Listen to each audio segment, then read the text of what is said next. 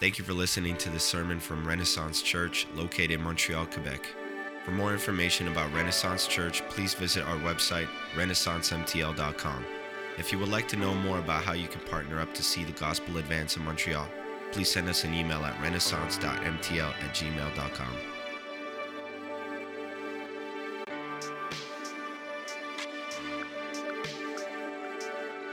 That's where we're going to be this morning, Mark 16. You can turn with me there in your uh, Bibles, if you will. Mark 16, we're going to look at the first 13 verses.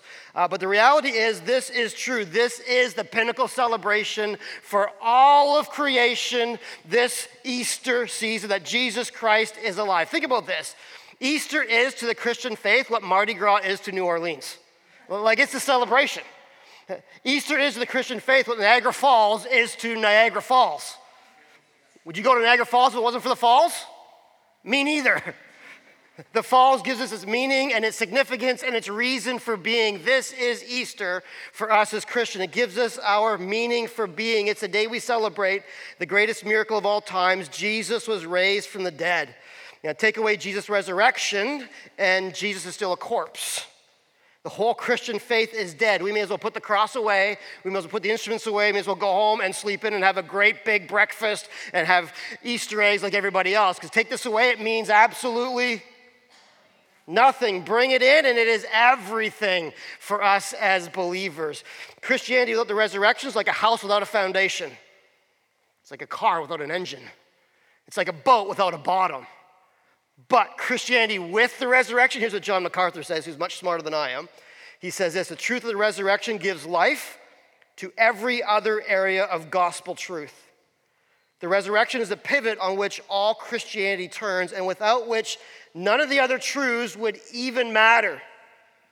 Without the resurrection, Christianity would be so much wishful thinking, taking its place along the, all other human philosophy and religious speculation. But God was so determined that we understood what Easter was all about that, that, that, He sent the prophets hundreds of years before Jesus came with all these prophecies. Hey, when, when the Messiah comes, He is going to rise from the dead. He gave us the Gospels. He gave us Matthew, Mark, Luke, and John, recorded in every single one of them eyewitness accounts that Jesus truly raised from the dead. And then the letters He gave us to the churches after, they all focused on one aspect, one truth the most. It's that Jesus is not dead, He is alive. So check it out. Mark chapter 16, verses 1 to 13. Let me read it. I'll unpack it for you in just a few minutes this morning. But I am praying today that, that, that we wouldn't just nod in agreement, yeah, Jesus is alive, but that we would come alive with the truth that Jesus is alive. And so, for those of you who are here this morning, you're convinced, I pray this just drives us a little deeper. Yeah, yeah, yeah, it's true, it's true, it's true. Jesus is alive. For those of you here that are maybe on the fence and you're like, I don't know, I'm a cynic. I am too by heart, to be honest. I'm a cynic. I don't know. I pray this just pulls you over to this side of the fence. And maybe you're here today and you're like way on the other side of the fence. You're like, I'm just here because my friend made me come or something got me here this morning. I'm praying this like pulls you to the fence, not just to peek over, but pulls you over the fence to know the fullness of Jesus. Let me read this, then I'm going to pray, and then by God's grace, I'm going to preach. Look what it says in Mark 16, verses 1 to 13. When the Sabbath was past, Mary Magdalene and Mary, the mother of James and Salome, bought spices so that might go and anoint him. And very early on the first day of the week, when the sun had risen, they went to the tomb, and they were saying to one another, Who will roll away the stone for us from the entrance of the tomb? And looking up, they saw the stone had been rolled back. It was very large. I'll explain that in a minute. And entering the tomb, they saw a young man sitting on the right side, dressed in a white robe, and they were alarmed. Can you imagine? Put yourself in this place a little bit alarmed. They were really alarmed. And he said to them, Do not be alarmed. You seek Jesus of Nazareth who is crucified. He has risen. He is not here. See the place where they laid him, but go tell his disciples and, and Peter, specifically Peter, this is important, that he is going before you to Galilee. There you will see him just as he told you. And they went out and fled from the tomb, for trembling and astonishment had seized them, and they said nothing to anyone, for they were afraid. Now, when he rose early on the first day of the week, he appeared first to Mary Magdalene, from whom he had cast out seven demons. She went and told those who had been with him as they mourned and wept. But when they heard that he was alive and had been seen by her, they would not believe it. You're in good company. It's hard to believe. After these things, he appeared to another form of to two in another form to two of them as they were walking the country, and they went back and told the rest, but they did not believe them. Notice they did not believe. Afterward, he appeared to the eleven themselves as they were reclining at a table, and he rebuked them for their unbelief and hardness of heart because they had not believed those who, had, who saw them after he had risen. And he said to them, Go into all the world and proclaim the gospel to the whole creation. Whoever believes and is baptized will be saved, but whoever does not believe will be condemned. And these signs will accompany those who believe. In my name, they will cast out demons, they will speak in new tongues, they will pick up serpents with their hands, and if they drink any deadly poison, it will not hurt them. They will lay hold of their hands on the sick, and they will recover. So then the Lord Jesus, after he had spoken to them, was taken up into heaven and sat down at the right hand of God. And they went out and preached everywhere where the Lord worked with them and confirmed the message by accompanying signs. Sorry, I went long in verse 13. It's a good story. Hey, I couldn't stop. Let's pray and then let's uh, dig in. God, thank you this morning for the truth of your word. Thank you this morning, Father, that you sent your son Jesus not just die on the cross for our sins, but to be raised again for the forgiveness of sins and to give brand new life, eternal life, and eternal hope. Father, I pray simply this morning one thing that the message of a risen Savior would be loud and clear. God, may you open our eyes to see. May you open our hearts with wonder. May you, may you cause our lives to bow before you this morning. And God, I do pray that you would turn in all of our hearts and all of our humanness and sinfulness. There's a little bit of doubt and unbelief. God, would you turn our unbelief to belief this morning in every way possible for every single one of us, God? In Jesus' name, amen.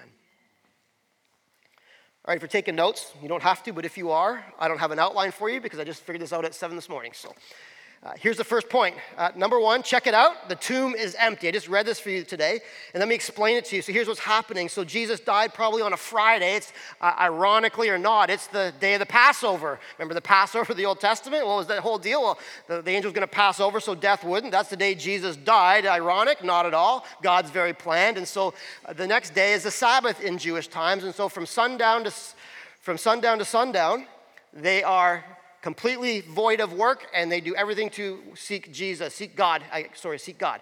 And so that's what's happening. So they were seeking God, and, and Jesus died, and then in the next morning, which then green light again to do whatever you want to do. Early in the morning, the next day, which is Sunday, so Friday, Saturday, Sunday, the three days in the tomb, uh, Mary Magdalene and Mary, the mother of James and Salome, with Jesus' mom, and, and a few others, they brought spices to anoint Jesus' body.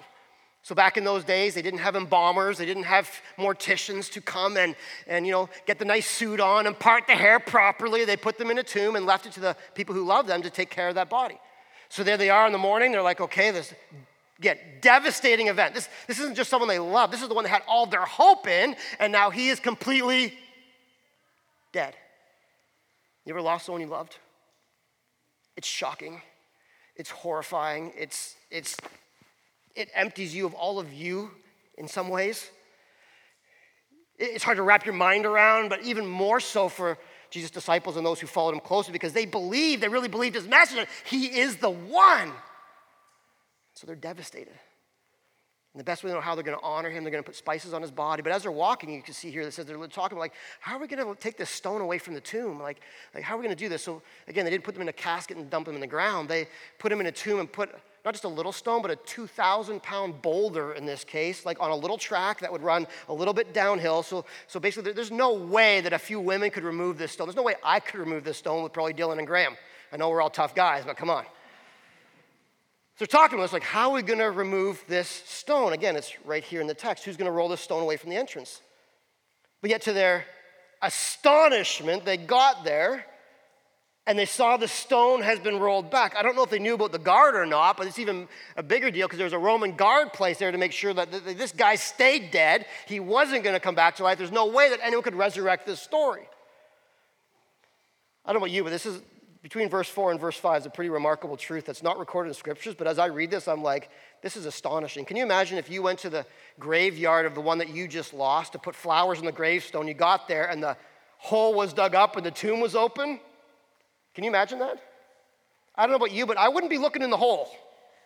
Would you?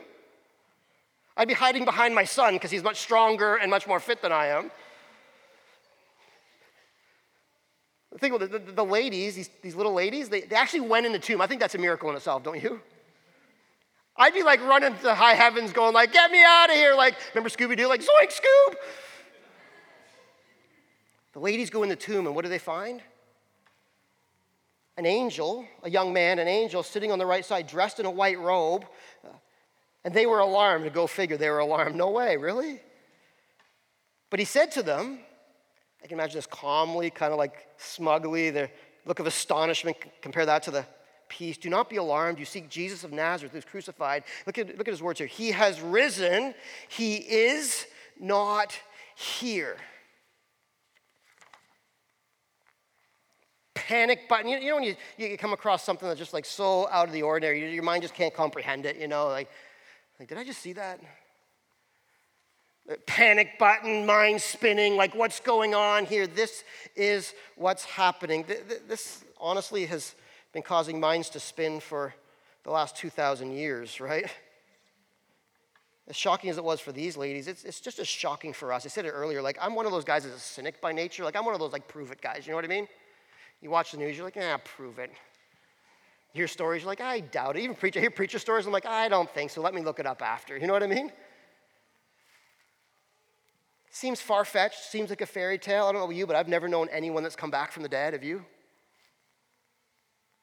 Outside our norm, beyond the realm of scientific explanation. I think a lot of us come to this story and we kind of pass it over like, oh, yeah, yeah that's a good story in the Bible. Because it doesn't fit into our little framework of what can happen what can't happen. But can we just say that God can do anything today?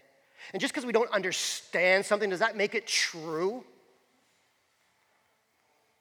Did you, did you know that like elephants don't actually hear with their ears? Those big old floppy ears, they hear everything. You know what they hear with? Their feet. I looked it up this morning at 7 a.m. because I was looking for a cool fact. You know, the things that we don't believe, things that we don't believe that are actually true, and it's true, according to the website I looked at, anyways. Like, you know, that doesn't make any sense. And these great big ears, they feel with their feet. Well, it doesn't make any sense. It doesn't mean it's not true. It doesn't mean that at all. It doesn't make, have to make sense for us to for it to be true. These words mean a lot. He has risen. He is not here. And I know a lot of people are like, well, prove it, prove it, prove it. Here's the real, we, we can't really prove it, but that's what proof, the proof that he's not there. We can't prove it because there is no tomb to prove that Jesus, this is where Jesus laid. My wife and I went to Israel a few years ago, and there's a tomb for everybody. Great big manu- great big magnificent tombs with a great big plaque on it in Hebrew that's been translated. And you know the only person that's really not a tomb for that we really don't know where his tomb was? Jesus Christ. Why is that? Because it's empty. because it's empty, which is proof from the pudding that it's really true. So, a lot of people have tried over the years to disprove this because if this is true, man, it changes everything. And if it's not true, I can live the life I want and just do my own thing. And so a lot of theories have come up over the last 2,000 years to try and keep Jesus in the tomb. Let me just unpack four of them for you today. Again, my goal is, is to help you see without a shadow of a doubt that this isn't make believe, it's not false. Jesus isn't some little Roman Greek God. Jesus is the Son of God who rose from the dead. Here's the first theory it's the swoon theory that Jesus really didn't die. You watch Monty Python? I'm not dead yet. that kind of thing, like Jesus took a big beating and was wrapped up in a tomb and shoved in there with a 2,000 pound stone, but he wasn't quite dead yet. There's an explanation somewhere. Think about this for a minute.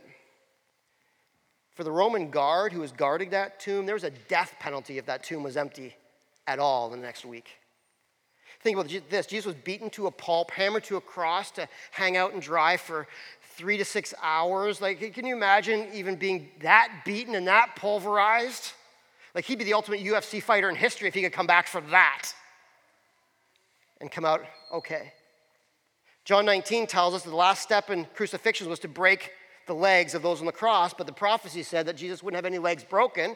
And the guards looked at him and like, no, he's dead. So what they did to prove that he was dead, they put a spear through his side. And what came out, a mixture of blood and water. For anyone who's in the medical field, that's a definitive answer right there. They didn't need to break his legs. He was, what was he? He was dead. Then they wrapped him in winding sheets and put him in a tomb. So get this if the swoon theory is true, Jesus went through all that, wrapped smug. You know, you get wrapped up in your sheets, you have a hard time battling the sheets in the morning to get out. Sometimes, like he was wrapped. So somehow, after being beaten, hung on a cross, wrapped in sheets, he Houdini likes sniggled himself out of his grave clothes, rolled this stone away, tiptoed past the guard, absolutely naked only to snicker off into the, the hillside and never be seen again. Like that, I know we believe a lot of things, but that's ridiculous, isn't it? Conspiracy theory is another one.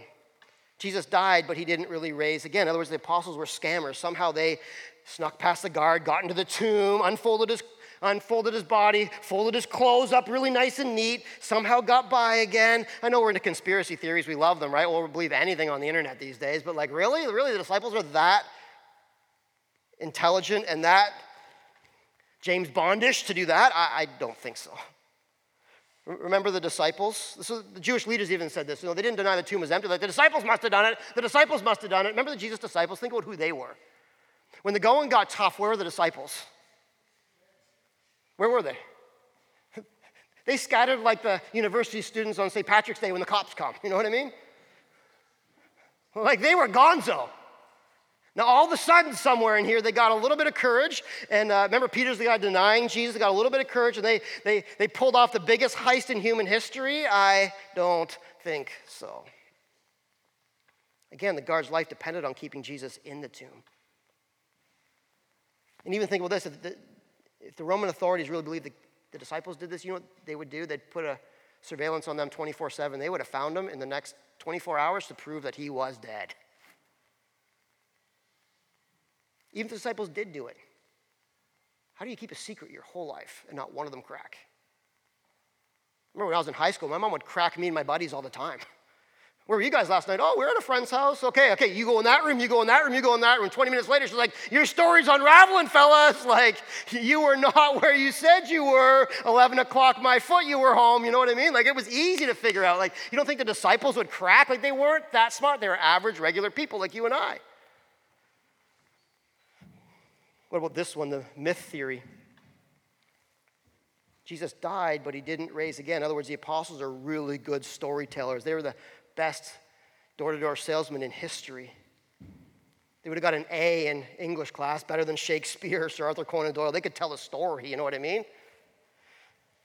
Think about this it's not a myth. The style of the Gospels is different than the writing of myths. Like if you look at the writings back then of the writings of myths, the style of the Gospels is completely different. This is, this is uh, legal style eyewitness accounts. Think about this there's not enough time for a myth to develop. Myths develop over generations, and this story came about immediately. And, and the New Testament was written within 50 years of Jesus' life and death. And, and even Alexander the Great, there's nothing written until a thousand years after he lived and died. Like this is this stands alone, even historical markers, this story. Think about this: the first eyewitnesses were women. If you're going to write a story in that day, you're not using women as credibility because they were uncredible.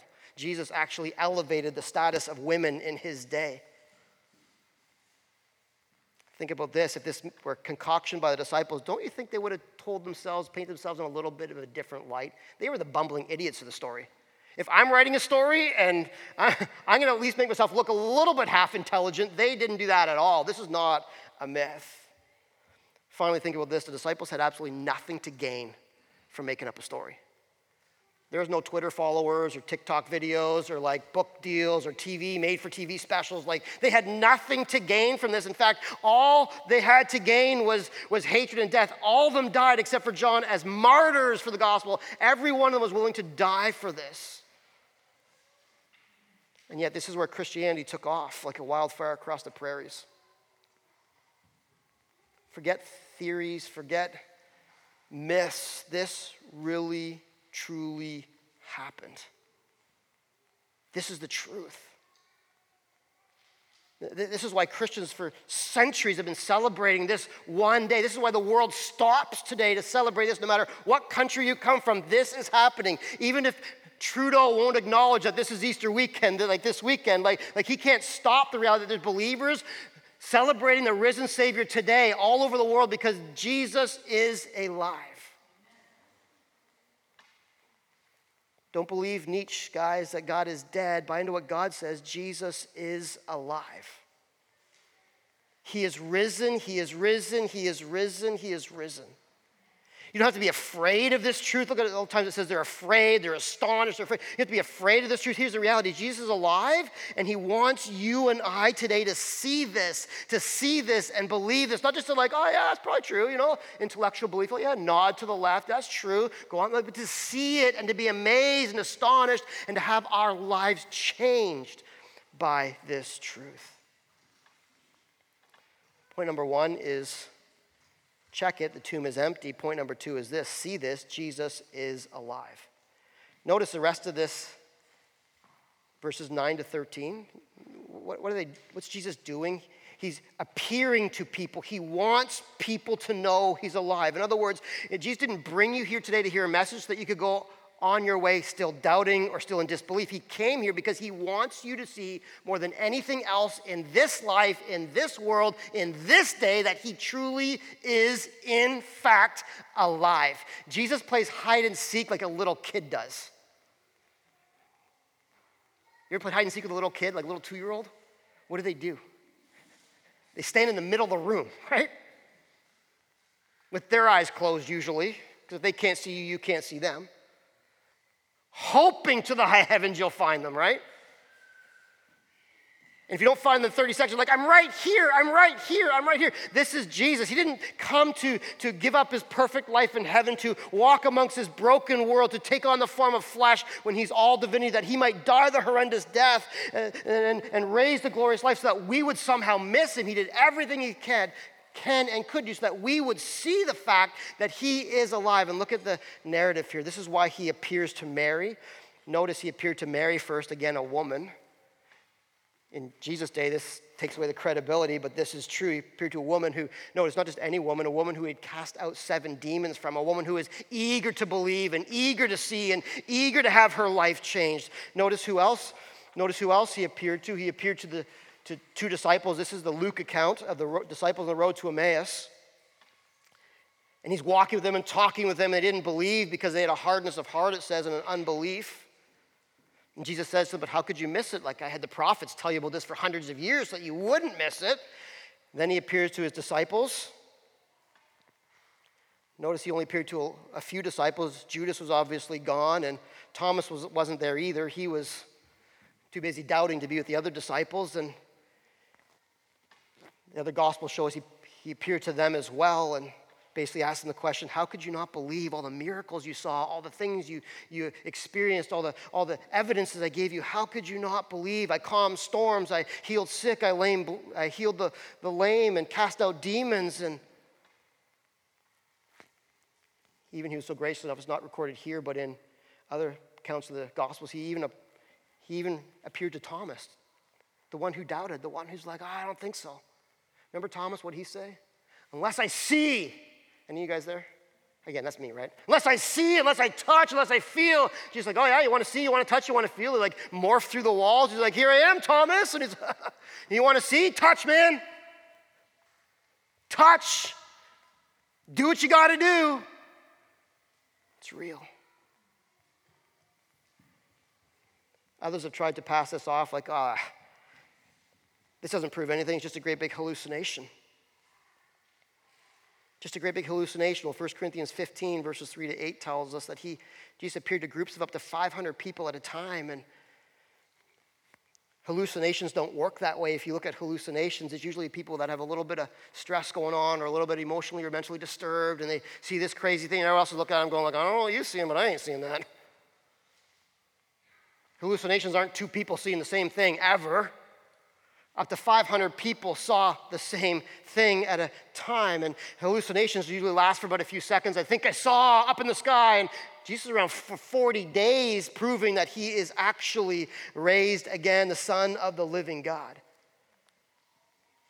The witnesses of these hallucinations were all trustworthy, normal, sane, upstanding, moral, law abiding citizens like your grandma. They had conversations, they ate meals with him, they talked with him, they touched him. And even if it was a hallucination, it still doesn't explain the empty tomb, the stone being rolled away.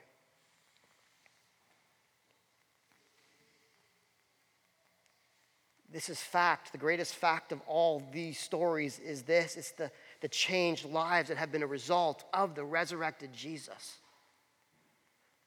The changed lives. You, you can't refute the changed lives. That, that one person's changed more lives than anyone else in history. That's one person, it's Jesus Christ. And, and I want you, but he changed my life supernaturally without me even warning him to. I was pretty happy in my sin and in my cynicism, doing my own thing and gonna live the Canadian dream and, and make a lot of money and have the yacht and the da da da da da da da. You know, I was happy with that, going for friends and popularity and all those things. And, and Jesus wasn't happy with that because I'd miss out on life and eternal life and the fullness and meaning of life and life after life and, and, and the fact that everything that we have in this world is wrapped up in one place is Jesus Christ man, he's changed my life he's changed many of your lives. Think of the disciples, they went from cowardly to courageous like that. You generally don't turn a, cow, a coward into a courageous warrior like that. Think about, think about the other ways God has changed your lives and my life and the people around us. He's changed God deniers to devoted followers. He's changed us from being self promoters to glory givers. He's changed us from being haters to lovers, from being proud to humble. He's given us belief where there's unbelief, and He wants to reveal Himself to us again today in a way that, again, reaffirms and redefines the way that we are committed to Him in this life for the rest of our lives. Tim Keller says this if Jesus is dead, so is Christianity. But if Jesus is alive, so is Christianity. Everything is based around a living Jesus. If Jesus rose from the dead, then you have to accept all that he said. If he didn't rise from the dead, then why worry about anything of what he said? The issue on which everything hangs is not whether or not you like his teaching, but whether or not he rose from the dead. It just begs the question. Uh, there's, there's all the theology and all the history, but it, it begs the, the heart question now this morning like, who is Jesus to you? Is Jesus alive and well in your life today? Or have you still relegated him to the tomb? I know, I get it. I've been a churchgoer for years too. It's easy to say all the right things. Let's be honest. Like, is Jesus alive to you today? Do you worship him today? Do you love him today? Do you live for him today? Do you trust him today? Do you believe in him today? Do you give your life to him today? Or is he just another plethora of options out there or a good idea for when you get in a pinch in your life?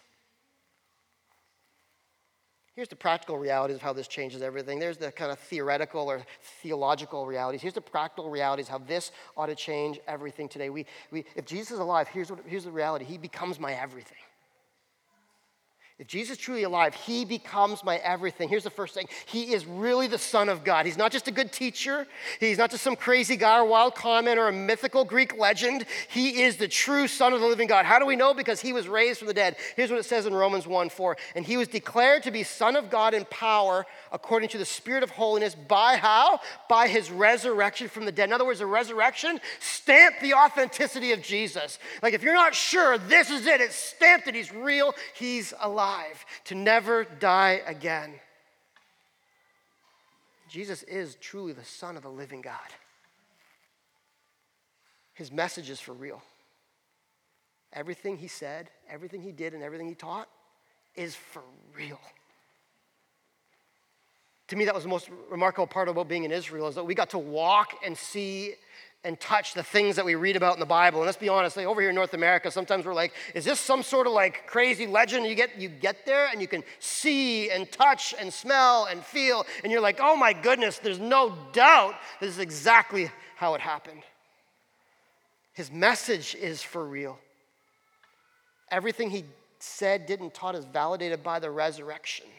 It was his most outrageous claim that he would be delivered in the hands of men to be killed, only to rise from the dead three days. He said those very words in every one of the Gospels I am going to be delivered in the hands of men, I'm going to be killed, but I am going to rise again. And he did. Which means this for us, brothers and sisters, that if Jesus is real, then everything you read in here is absolutely true. He actually does love you. You might not be able to see him or feel him. Circumstances of your life might spiral out of control, and you might go through dark seasons where you're like, Is God real? Where is he? Here's the truth today He is real, and he loves you, and he will never, ever give up on you. How do you know? Because he's willing to die for you and to rise again for your life. He loves you. His promises are true. Everything you read in here, you can be absolutely certain of. Let's be honest, you read anything on the web today, you talk to people, you have no idea what's true, what's not true. This is one place we can stake our lives and say 100% all the time, guaranteed, it is true. Because Jesus is alive. And He is the way, the truth, and the life. Heaven and hell are a reality. And Jesus is our only hope before God. He is the Savior of our souls. He's a Son of God. His message is for real. He's a Savior of our souls. Here's the reality of, of Good Friday our sin needed a, a price, had to be paid for our sin. Good Friday, He paid the price. Easter Sunday, He cashed the check. Good Friday, he's like, yeah, it's done. I'll pay the price. Good Easter Sunday is he's cashing the check. It's as good as done. Sin is conquered, death is overruled, and Jesus reigns victorious. He's the Savior of our souls. Your sin separates you from a holy God, and the only person that can bring you back into reconciliation with God is Jesus Christ through his death, not just his death, but his resurrection. Here's what it says in Romans 4:25 he who was delivered up for our trespasses and raised up. So he's delivered for our trespasses, but then raised up for our justification. Justification is just a fancy word that means that before God it's just as if you've never sinned. That Jesus died to pay the penalty for our sins. Let's be honest, we're all sinners here, right? Anyone ever said, Well, I'm not perfect? Ten Commandments, you know why they're there to show us how imperfect we are. Ever lied, stolen, coveted, lusted, taking God's name in vain. Oh my goodness. Yep, yep, yep. To go through that checklist, it's like check, check, check. Like I've never got perfect at anything in my life except for that checklist. 10 out of 10. I'm a sinner. I'm hopeless. No, no, no, no. Eh, eh, we're sinners, but the hope is, the hope is, is that Jesus died to pay the penalty for our sins and he rose to show the forgiveness and power over those sins has been completed. We know that Christ, being raised from the dead, will never die again. Death no longer has dominion over him, nor the curse of sin. Also, it tells us in Romans chapter 6. In other words, sin's been conquered and death's been conquered too because of the resurrection. Eh, I don't have to keep on going sin, go on sinning because the power of Christ in me. I don't have to fear death because it is completely obliterated in Jesus' resurrection. So, Christian funerals, when you hear that you're going to see them again one day, it's not just a nice little sentiment, it's true. But even greater than seeing your mom or your dad, your grandpa, your grandma, your loved ones, your friends, your brother, sister in heaven, you know you're going to see in heaven? The you're going to see God Himself. You see the Son of the living God, and that's all that's going to matter. I'm telling you, I'm not going to be lining up in heaven to see my grandma, to be honest, first and foremost. I'm going to be at the feet of Jesus going like, wow, it's Jesus and all of His glory, all the things we long for, all the things we talked about all my days. Here He is right here. I can't get enough. I can't catch my breath. I got to bow and worship. It's all true. And here's the last thing He is the King of my life. He's the King of my life. We give him our allegiance. We trust him completely. We surrender everything to him, our whole lives, his ways, his plans. And where God puts a period, we don't put a question mark. We follow him completely with our whole lives. So powerful, isn't it? Jesus said, I have come that you might have life and have it more abundantly. We all have life. Everyone out there has life. We're all living and breathing and but real life, abundant life, is only found in Jesus Christ. And this is his gracious, eternal offer to us this morning. Easter weekend, you have two choices. Are you going to live in your life, or are you going to revel in glory in the life, the resurrected life of Jesus Christ? To find the meaning and the purpose to your life. The risen Christ is to our lives like Niagara Falls is to Niagara Falls. It is everything. It's our meaning, our purpose, our hope, our glory. It makes life, He makes life worth the living. Now, but also forevermore. I simply pray this morning that somehow, because God's word's powerful, because Jesus is alive, not because I'm up here for sure that that depths of your hearts, if you're convinced, you're more convinced, and your soul right now is just on fire. You can't wait to worship the rest of the weekend. You can't wait to like to, to, to be with Jesus tomorrow morning in your devotions. You can't wait to tell your friends and your neighbors about Christ because He's alive. I pray that this just cements that in your heart. If you if you came here this morning, you're on the fence, and you're like, I don't know it's Easter, should go to church. Like I pray this just like just like God just like boom over the side of your head in a good way. And you're like, you fell on this side and you're like on your face, but not like hurting on your face, like worshiping Jesus. They going like, I didn't know for sure, but now I know. If that's you today and you came in here not knowing and you really want to know, like talk to Dylan, talk to Graham, talk to anyone that you can find here. Stephen, myself, like find somebody and ask them, like, I want to know this eternal life. If you came in here as a doubter, or a skeptic, or you just plain didn't believe, I pray you're, you're, at least to the place where you're at the fence and you're like, I gotta know more. I gotta know more. I gotta know more. I'm in the land of the dead, but I need to be in the land of the living with Jesus Christ. My soul is dead, but I need it to be alive. If that's you today, you, you know deep down, you know that your soul is not alive. You know it. The Holy Spirit's even telling you right now, your soul's not alive. But He's also telling you, but it can, it can be alive today in Jesus Christ. If you humble yourself, repent of your sins, and turn to Jesus by faith. Let me pray, then Graham's going to come and lead us in communion. Thank you for listening to the sermon from Renaissance Church. If you have any questions about the sermon or would like to know more, please feel free to contact us by email at renaissance.mtl at gmail.com or reach out to us on social media. It's our passion to love Jesus, love each other, and love our world.